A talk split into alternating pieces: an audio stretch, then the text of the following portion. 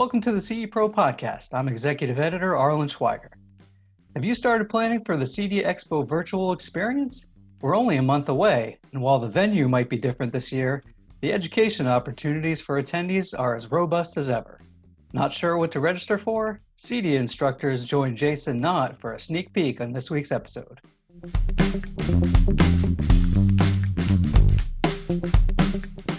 Hi, Jason Knott with CE Pro, and I'm excited to be joined by a vital team of instructors for the upcoming CEDIA Expo virtual experience.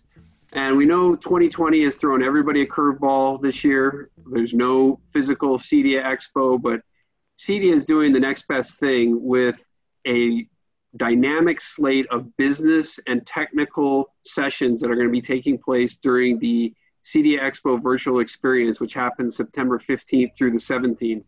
It's a great opportunity for integrators to, so to speak, take a put a watermelon down a garden hose of content and and education, and think about all those team members who you maybe didn't bring to the physical expo. That this is your real opportunity to get them, um, you know, ramrod through a lot of good education in a very short time period. So CEDIA has put together 50 plus classes, I believe is the total number for this upcoming virtual experience, again, which takes place September 15th through the 17th. And then it's going to be actually available for on demand throughout the rest of the year. So if you're able to get your team through those three days of sessions, that's great. But guess what? It's going to be available for you able to to uh, to listen and have your team go through and get educated later. Uh, CEDIA also has put it together um, same thing that they did on a at the physical event. You can get an all access pass for $199 and attend as many sessions as you want. Also, you can purchase individual sessions too. So we're here today. We're going to talk about some of the key sessions that are coming up, and I'm really excited to be joined by this group. And let me start first with uh, Stephen Reese, Director of Technical Training at CEDIA. Hi, Stephen. Tell us a little bit about yourself, something fun and interesting.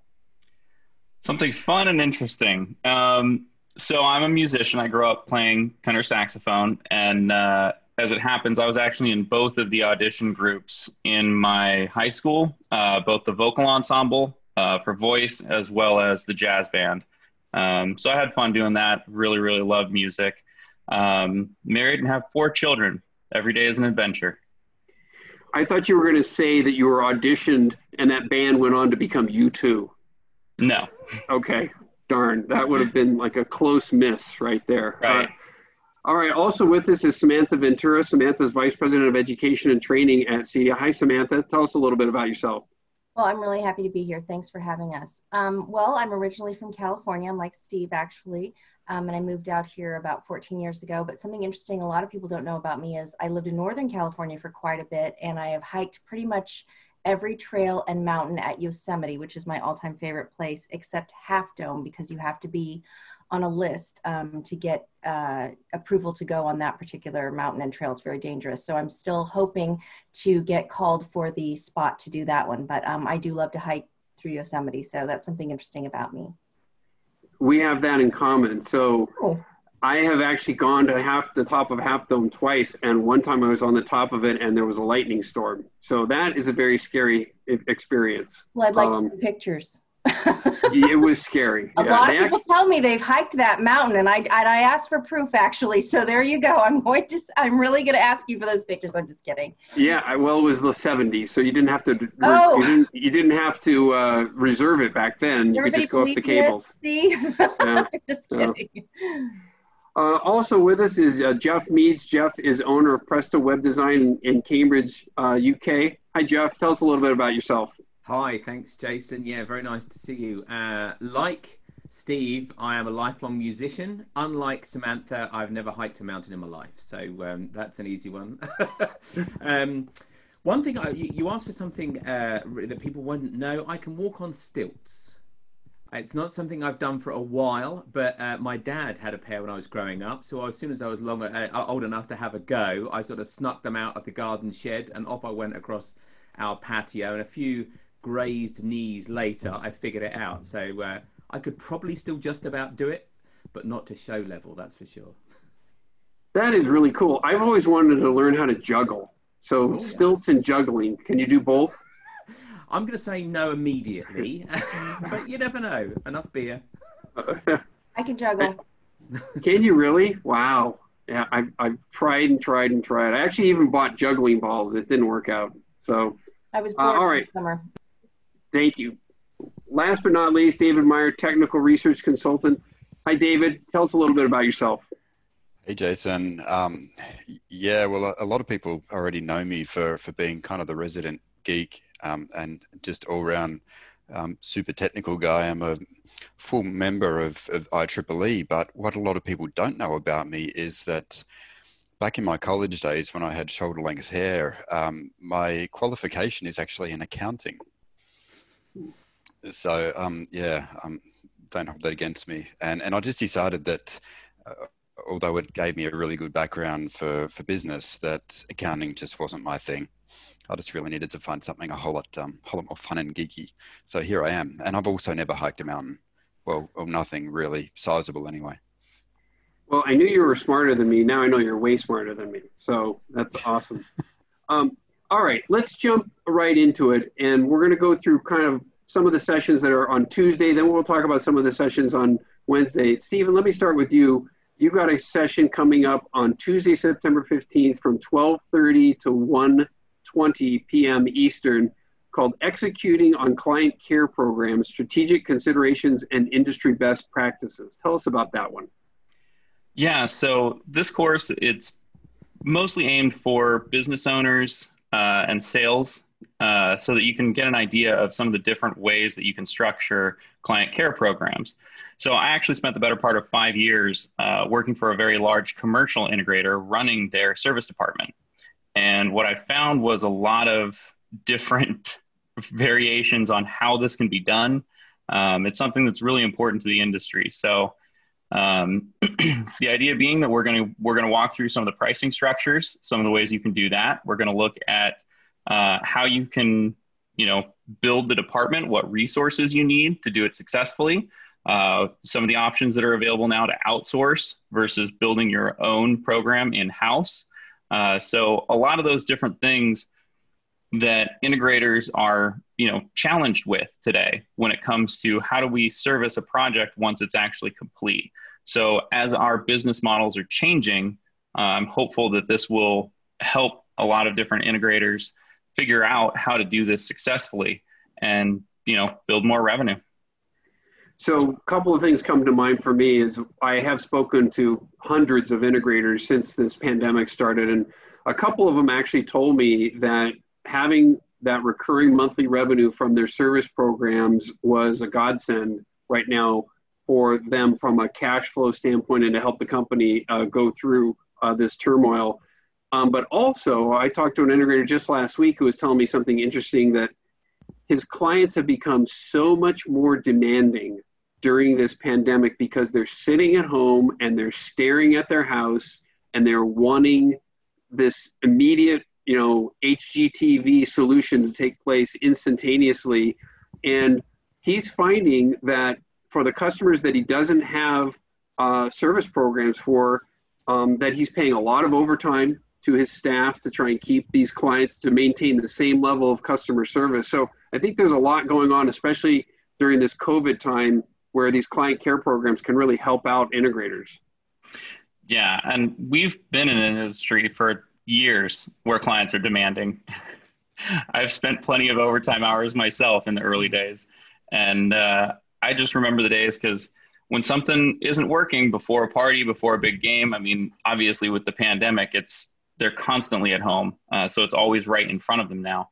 But the reality of it is, technology can be really, really convenient. It can add value. It can enhance lifestyles. But the reality of technology is it's constantly changing. And now that so many different things are connected, people want to connect to their virtual assistants. Well, that's an outside system. That's a software platform that's going to get updated regardless of you know what you are putting in as far as a hardware um, devices and things like that. And so when they make an update, they can break a working system. We've seen this with Apple, we've seen it with Google, we've seen it with Alexa, right? So these things need to be managed and expectations need to be set that as technology evolves and as these things change you're going to have to as a client pay for those that expertise and those services in an ongoing manner to make sure the experience stays the same. So when it comes to building these client care programs they can be a huge benefit and a huge value because you set expectations up front um, for a very long time. I, I, think our industry is is sort of coming around the corner. I'll say as far as setting these expectations and doing a good job of it. For a long time, a lot of integrators were were really good at customer service, but they weren't good at getting paid what they deserved for it. If I'm being perfectly honest. And so they'd go back on job sites and they'd fix problems that really should have been covered under a client care program or should have been a service charge. And so now that the industry is being forced to get smarter about this, client care programs can help set those expectations so that you don't have to battle with your clients about getting paid for your expertise and your time. It's already set that expectation and it can be a source of ongoing income for the company. Yeah, I found once integrators get a taste of that recurring revenue, then they open their eyes to security and some of the other potential recurring monthly revenue uh, earning um, categories. So let's move on. Um, Samantha, let me turn to you because this is a session that you're doing with Stephen that is taking place um, on uh, Tuesday, September 15th from 6 o'clock p.m. to 6.50 p.m. Eastern called Find, Hire, and Keep Your Next Rock Star. So you're moderating, and Steven's one of the panelists. Tell us a little bit about that panel. Well, this was a really successful one last year, and so we've kind of grown from that one. And it kind of goes into all of what we're probably going to talk about in terms of all the classes we will focus on this year at Expo. But really, it is about that idea of how do you kind of flip the script on years ago idea of bringing technicians in um, bringing people into the fold of your organization. And if they don't necessarily work out, you know, we can kind of find another one. We try to flip the script on that and instead say, please invest in your employees. Professional development can be profitable, should be profitable for you if you look at it the right way. Um, so we talk about it's not just going out, finding great technicians and then leaving them. It's finding these great technicians, hiring them correctly, making sure they're a good fit, investing in their professional development, supporting them throughout the process so that you don't always feel that they're looking for the next best thing.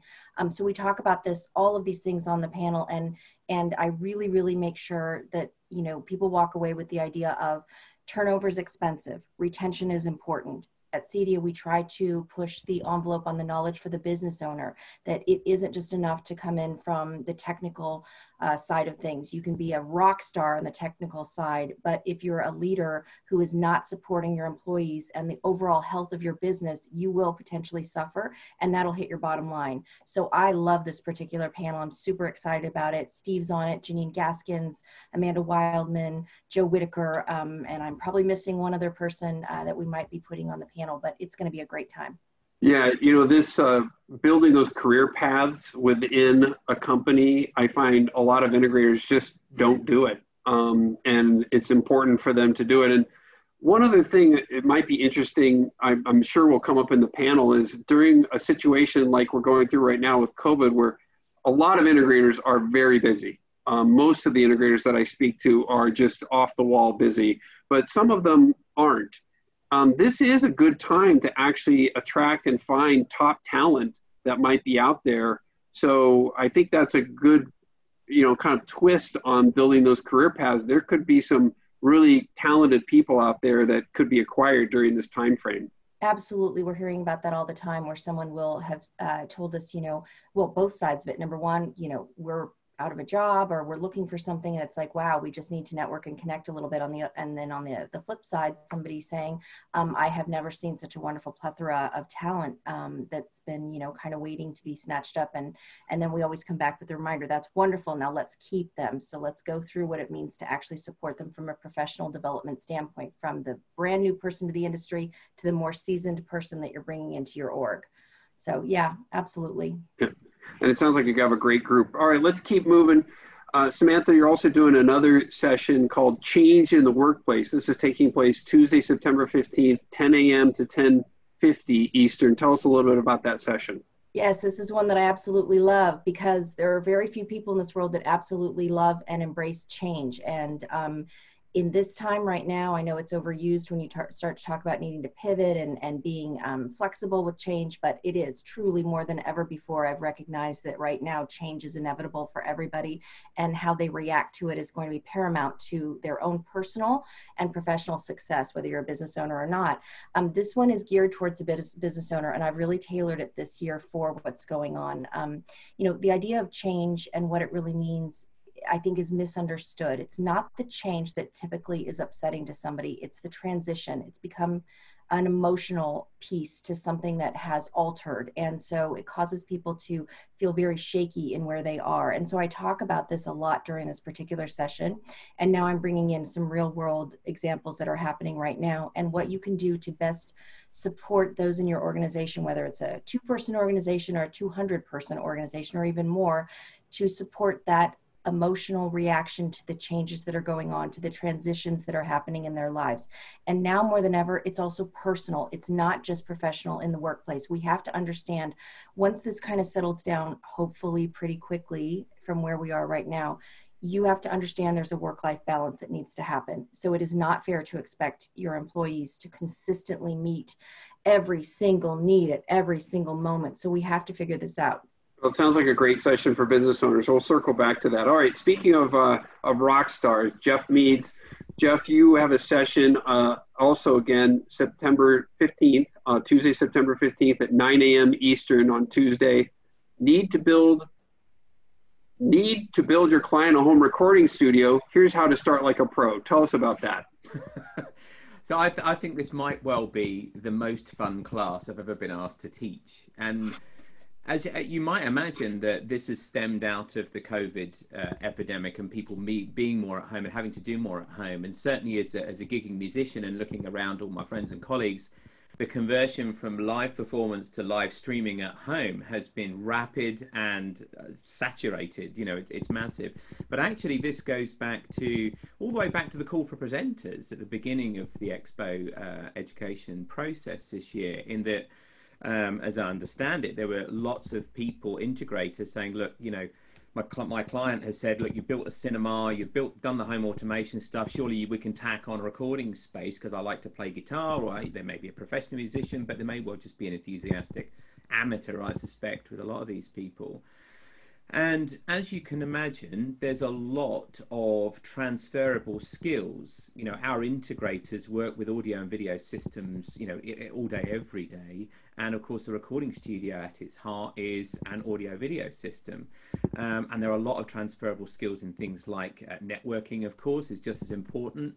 Uh, but acoustics, obviously, straight away, uh, loudspeakers and placing loudspeakers in rooms, those kind of things. But actually, fundamentally a recording space is a very very different place to an entertainment space and the way i guess i talk about that most is that in entertainment spaces we're all about conveying as closely as possible what the director's intention was both in terms of sound and picture um, that is a recreative experience. You know, we want to make things perform evenly, properly, colors be true on screen, sounds be true in terms of frequency and dynamic, and so on.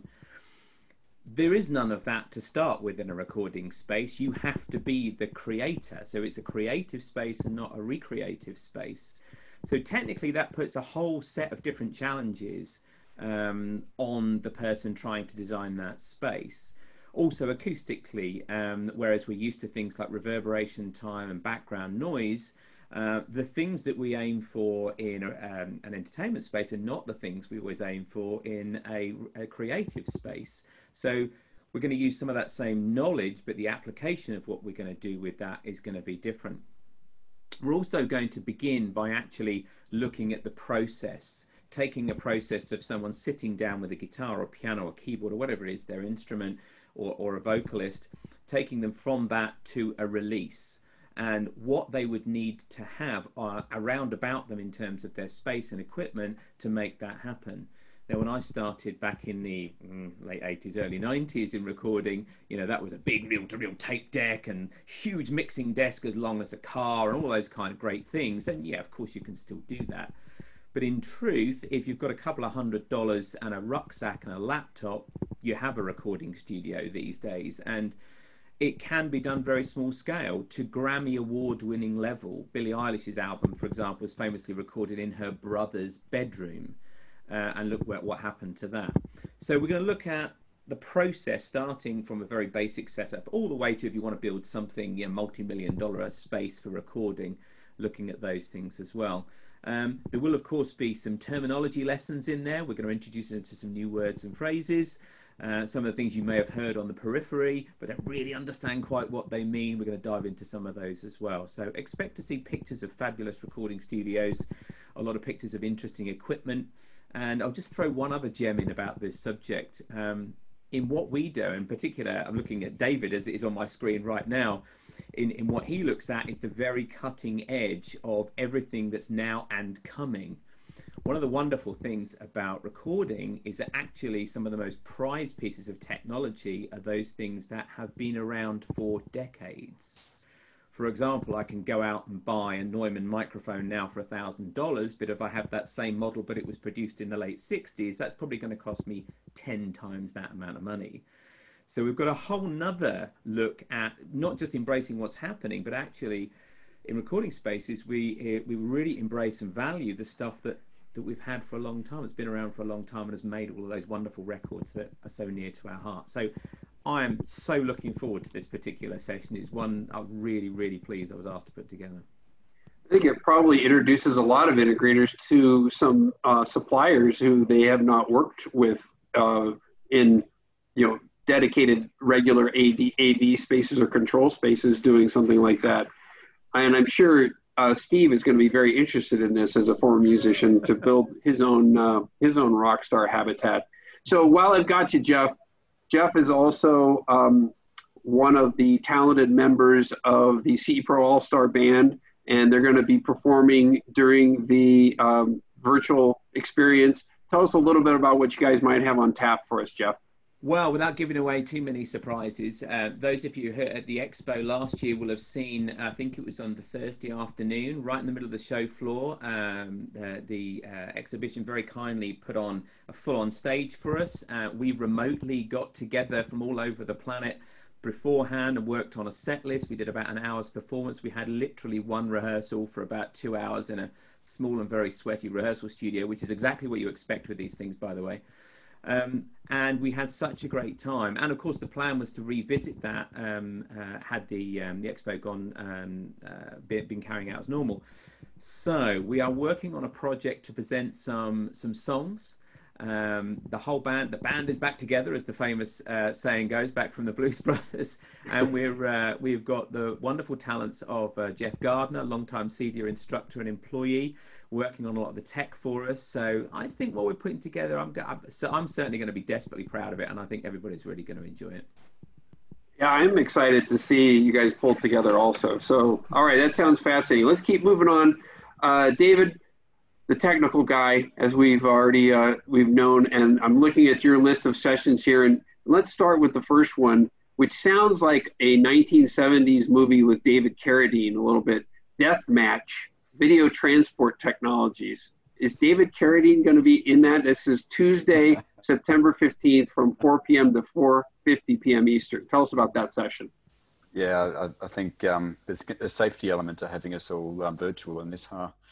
So um, yeah, this is this is the first that that I'm up. Um, it's it's later in the day for for you over there, but um, anyone who doesn't know me and hears my funny accent, I, I live in the future um, I'm 14 hours ahead of, of um, US Eastern time, so that's why my, my session starts so late in the um, in the day for you. But it's the the first of five uh, for me, and and this particular one is um, is going to be uh, it's inspired actually by a session that we did at ISE.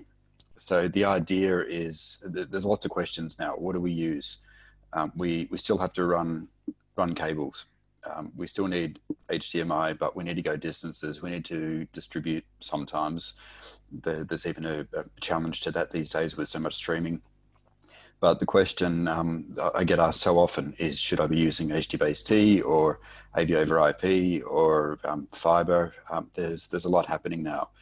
So um, by popular request, um, after the the successful ISE, um, we had um, not a, a, spare seat in the place at the ISE session where we did have it in person. So this time we get to do it virtually, and and and see what we can do and actually bring together a panel of experts in each of those fields to um, well, battle it out in a nice way, I guess, but but have a have a good good grown up discussion about um, just what the the virtues and potential downfalls are, and, and just where things are going. So it should be really really good. Uh, staying in that same vein, you have another session, HDMI 2.1 Update 2020. That's on Tuesday, September 15th at 6 p.m. Eastern. A lot of uh, confusion I hear about there out there, questions I hear from integrators regarding 8K, especially, and where that fits in the, the uh, 2.1 spec. Tell us a little bit about that session. Yeah, we'll, we'll certainly be talking about 8K amongst many other things. Um, one of the most exciting things I think about the the way we're actually presenting the education this this year is the the need to truncate the information and to distill it down to just the most important stuff. Um, this HDMI 2.1 update is is based on um, something that I have actually done the last last couple of years um, at Expo um, and at other events, but this time it's in a slightly shorter format, which means we've basically got to cut to the chase and just what is it that's most important what is it that's changed from last year? The HDMI 2.1 spec hasn't changed, but we're starting to see some some progress on it now in the marketplace. So, what are the elements that matter? What doesn't? Um, what do you need to know? What are the potential gotchas? Um, and what's going to help you uh, just understand some of the, the lingo further to what um, Jeff said about the, the terminology. Um, if for anyone, I've always said, for anyone who has a, a, a, fetish for acronyms, HDMI is for you. There's there's plenty of them in there and 2.1 adds a, a, whole bunch more. So we'll be talking through some of those and and and what they mean, what's important, what's not important. Um, so it's it's it's a good session. I'm really yeah, looking forward to it. We're starting to see uh, 8K receivers uh, come out now, and and I'm hearing getting questions from integrators regarding should they be running uh, the uh, the 2.1 directly from the display and bypassing the receiver um, or how vital is it to have the receiver in this topology? So there's so many questions regarding 2.1. Yeah. So that sounds like a really good session. All right, yeah, yeah, another one on tap. important. Yeah, yep. another one on tap. AV over IP. What, why, and how? That's Tuesday, September 15th at 7:30 p.m. Eastern. Uh, tell us a little bit about that one. Yeah, um, you can see a pattern forming here, but this is very much um, my natural habitat. And following on from the death match, uh, regardless of what the outcome of that death match is, um, this this session will still proceed. And it, talking about um, just what it is, um, AV over IP seemed to have um, virtually come out of nowhere. It was predictable for probably well over a decade that things were going to go to IP. Um, even in the professional post production sector, they're all all going to IP. But the big question is um, there's there's IP streaming versus IP distribution. Um, there's there's so many different ways of of getting those multiple signals around the home. Um, but the big challenge, of course, is that the demands on bandwidth are increasing um, at a faster rate than what our bandwidth demands in the network are. So, I mean, if we if you're going to go down that path, do you choose HDBaseT? Do you choose AV over IP? Um, if if you need one of those. So, and then if you want AV over IP, what do you have to do? What are the nuts and bolts that you need to make it all work? So we'll be talking about that. And and again, this is actually based on a longer session that we've done in past, but distilling down once again to just what's current, what's now, what's most important, um, which is actually a, a, very a very cleansing and very um, very time efficient way of, of delivering the the most important messages, I think. And then when you dig down to that next layer in AV over IP, you've got questions about uh, the platform, you know, uh, Dante versus AVB, and and different choices there that integrators are going to have to make on their their uh, their systems. So that sounds yeah. like a very inform- informative one. All right. Also on Tuesday, this is your real late night one, uh, at least late night for for everybody out here. Challenges of HDR video, and that starts at 9:30 p.m. on Tuesday, September 15th. Tell us a little bit about that one. Yeah, well, this is 11:30 a.m. for me, so it's it's comfortably middle of the day. so, um, but but um, I this is what I love about this is being able to reach an audience from so many different time zones, um, and we've never had the opportunity to do that before. So it's really exciting. So with um, with HDR video, this is it, it still ties in with the other sessions that I'm doing. There's always a crossover because a big part of the challenge of HDR is getting the signal to the display. Um, in fact, Joel Silver um, says, um, I, I, love, love quoting him on this one. He said, the biggest challenge with HDR is getting it to turn on. And, and that's been one of the, the big um, aspects, um, a big um, catalyst behind us needing to develop the CEB 28 recommended practice for HDMI system design and verification, which um, I'm pleased to say we're, we're just in the process of, of finalizing. So um, that's, yeah, stay tuned on that. But the challenges of HDR video go beyond. Even if we get the signal to the display intact, we still need to then have a whole lot of other considerations like the room itself. You're going to throw a whole lot more light on onto the screen or have a whole lot more light um, emitting from the screen, depending on the type of display we're using. Um, then we have implications in the room. Um, and what do we what do we do to manage that um, and and to make sure that HDR is going to be a an, an optimal experience on, on all those levels. So that's um, that's what we'll be discussing. So there is an HDMI element to that as well, but but also well well beyond that. Yeah, and especially now from an HDR standpoint, we know Netflix and some of the other streaming services are are doing uh, HDR uh, content, so it's unavoidable. Yeah, but they, the challenge there, of course, is that um, you can get Dolby Vision if you watch it on an app on one device, but um, if you use the app on board the TV, for example, but if you use one that's in an outboard streaming box, you, you might get HDR10 and can't get Dolby Vision. So there, there's still a lot of challenges with HDR. And um, so there's a lot to discuss, there's a lot to know. Knowledge is power. So Samantha, talking about a leadership opportunity here, I'm, I'm just looking at this, this group of sessions that, that David's doing on Tuesday afternoon and what an opportunity to get to, to create a pizza party for your technician team with I won't say beer let's throw mountain dew in uh, just to keep them a little more alert.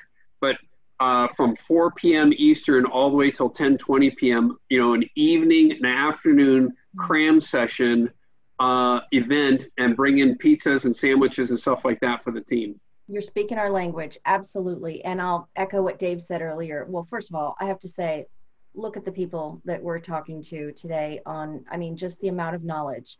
I am so proud to be among these people and the others that are going to be speaking at this event and everybody I get to work with on a daily basis. It's mind blowing to me the amount of knowledge of years. So I have to say, yes, these opportunities to get together, um, even if it's virtually learning. I had somebody say the other day, well, we're all going to order lunch separately but hang out together and kind of like Skype throughout. And it's like, yeah, whatever's working for you. It's just kind of adjusting what the normal used to be to what I don't like to use new normal, but what we're moving towards and making it work and being open to that. But yeah, there's such an opportunity for this exchange of knowledge. And as Dave mentioned earlier, this is the first time the reach can be international and we're capitalizing on it. To us, we're, we're so excited. It's like a 24 hour you know those years ago those cram sessions we were getting in but the best idea the best part of this too is though you'll have access through the end of december so december 31st so yeah you get to cram it live you're there but there's some pre-recorded sessions for the on demand and all of this will still be available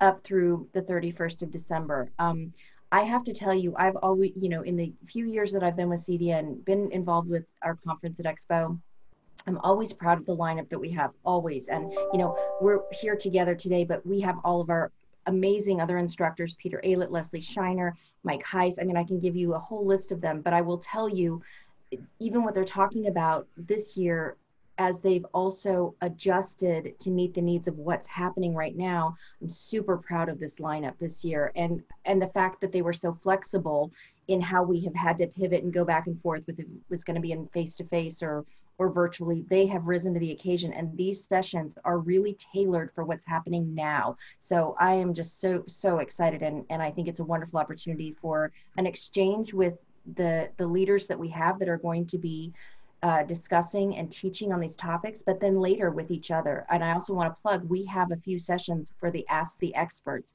This is the only time we've ever been able to offer this the first time, and I would love to be able to do it. Um, and we probably will in future years as well, where you can come in and talk to some of our experts in the industry on different topics on an open forum back and forth. We've never really had that opportunity um, just because we were in person. And so we kind of wanted them to talk and meet up, but sometimes there's not that opportunity. Um, this time has a de- we have a dedicated space. Really excited about that. And to a certain extent, there, there's there's less distraction from all the bells and whistles that are at the physical expo to really focus on on the education. So let's turn the page here. So we we just discussed you know, again, I said CEDIA has a sessions going from 8:30 a.m. all the way till 10:30 p.m. on Tuesday the 15th. But the next day, on Wednesday the 16th, we also have sessions that are starting at 8 in the morning. Uh, one of those, Stephen, let me go back to you. Wednesday, September 16th at 9 a.m. Fundamentals of Conference Room and Presentation Technology. Tell us about that one. Yeah, so this was something again. I, I spent a fair amount of uh, years actually on the commercial side working for a, a, relatively large commercial integration firm. And I've found that I picked up a, a, lot of best practices. So a lot of the technology is very similar. That's part of what allowed me to make the transition from a, a very strong background and a lot of years in the residential industry to then go spend time working in the commercial industry. But one of the things that we saw last year in our 2019 size and scope survey is that 95% of integration firms reported they're performing work in commercial buildings and that the largest sector of opportunity in that area is conference rooms. So that's telling me that there's an opportunity for residential integrators that are doing a little bit of light commercial work. Um, but I want to make sure that as uh, CEDIA, that we're helping them do this correctly as best as possible because there are differences. There's some things that are you have to take a very different approach when it comes to doing conference rooms versus entertainment spaces or areas in a home. And so the idea of this session, it's really aimed at guys that are sort of new to this opportunity area that want more information about it or have been doing a little bit but have struggled or found it, you know, found some challenges with it. Uh, to give them a primer and to give them some of the best practices uh, coming from that side of the industry on how to do it successfully. So, looking at it from a user experience perspective is very different. When you're designing a system in a home, you can talk to that one client and a few people around them, the people that live mostly in the residence, and figure out how to make the user experience really good and tailor it to those people. When you're in a commercial environment, the interface has to be so universal that anybody can walk in, push one to two buttons, and successfully run a conference. All right, Samantha, you have another great leadership session uh, called Transform- Transformational Leadership right now. This is Wednesday, September 16th at 12 noon. Tell us about that one. Yeah, this is an all time favorite for me. I love this one, and leadership uh, is near and dear to my heart and what I ended up studying later on as my last uh, adventure into learning, I would say, um, that was official um, in terms of the book studying. But I have to say, this session is is so important right now, as we just mentioned.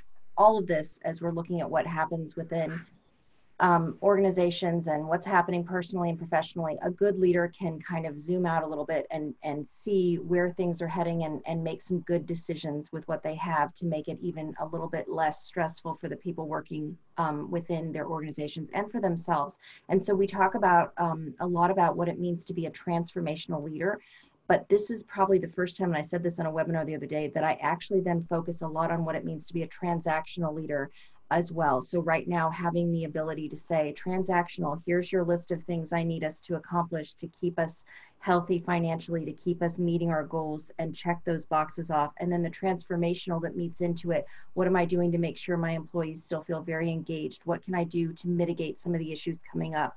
Um, within reason. I mean, sometimes at the end of the day, there are just things that you really can't combat and and but still being willing to have those conversations so it's really really all again about right now and the challenges that people are experiencing but also how you can keep your employees engaged virtually um, and it's not just about you know, then meeting sometimes on Zoom and talking through things. It's also about taking the time to really discuss with them personally what their potential uh, needs are, what are the needs of the people that they're, working under them, um, and what you can do to help, again, mitigate some of the issues that are coming up. So we kind of take a, a, a look at where you are as a leader, what your specific skill set is as a leader, and then really, most importantly, how you recognize within your own employees the gifts, talents, um, challenges, interests that your own employees have so you can always place them in the right positions and then support them effectively with resources or whatever, even just your time, your knowledge to make them the most successful that they can be.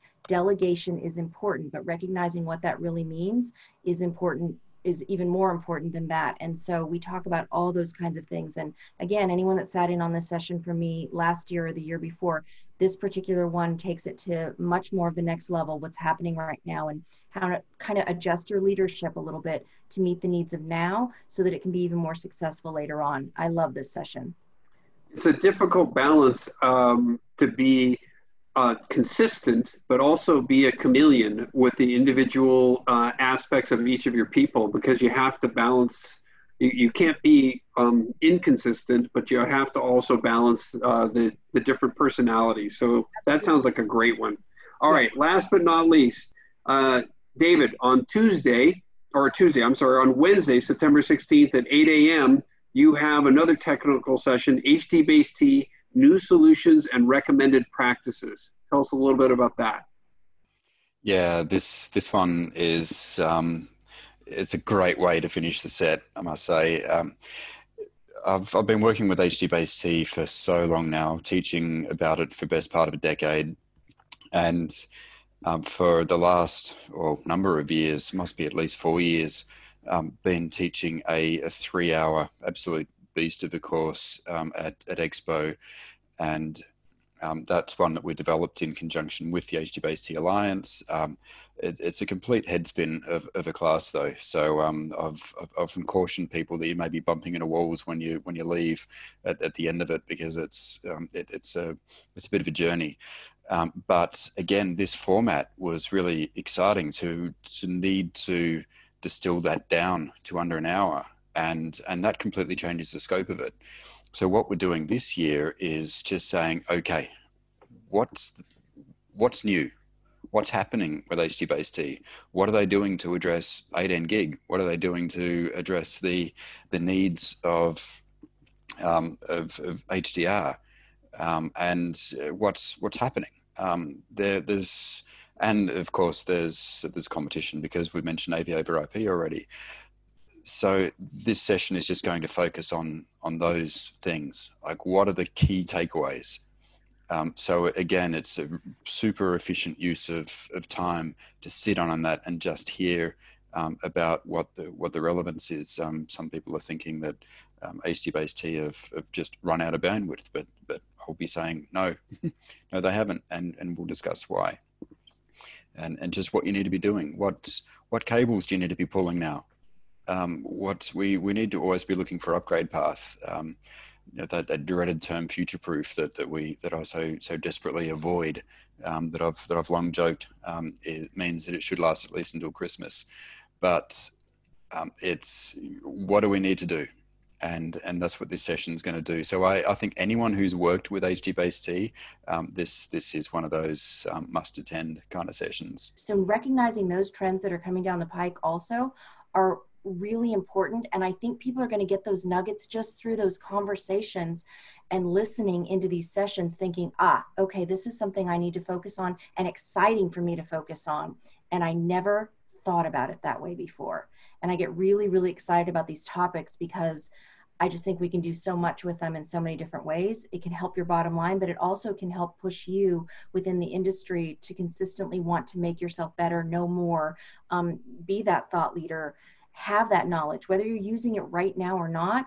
Um, just having it and knowing that it's super important as you strengthen yourself and you strengthen the knowledge within the industry, we all just continue to get stronger. So I'm really, really excited about, I mean, I'm just really excited about this event this time, especially. That was a, a great wrap up, Samantha. And, and, speaking of wrap up, I think we should wrap this up. And I want to just thank Samantha and Stephen and David and Jeff for joining me today. Uh, reminder: the op- the registration opens for uh, CEDIA Expo virtual experience, and it's going to be www.cediaexpovirtual.com. Registration opens in August, and uh, the content, obviously, the educational content we're talking about here, but there's also going to be uh, a lot of suppliers there, and in their individual booths, they're going to have their own specific training. There's also going to be manufacturer training that takes place. And again, as Samantha mentioned, all of this content is going to be available on demand as a download um, through December 31st, uh, uh, 2020. So thank you again for joining me today, and I appreciate the time and have a great day, everybody.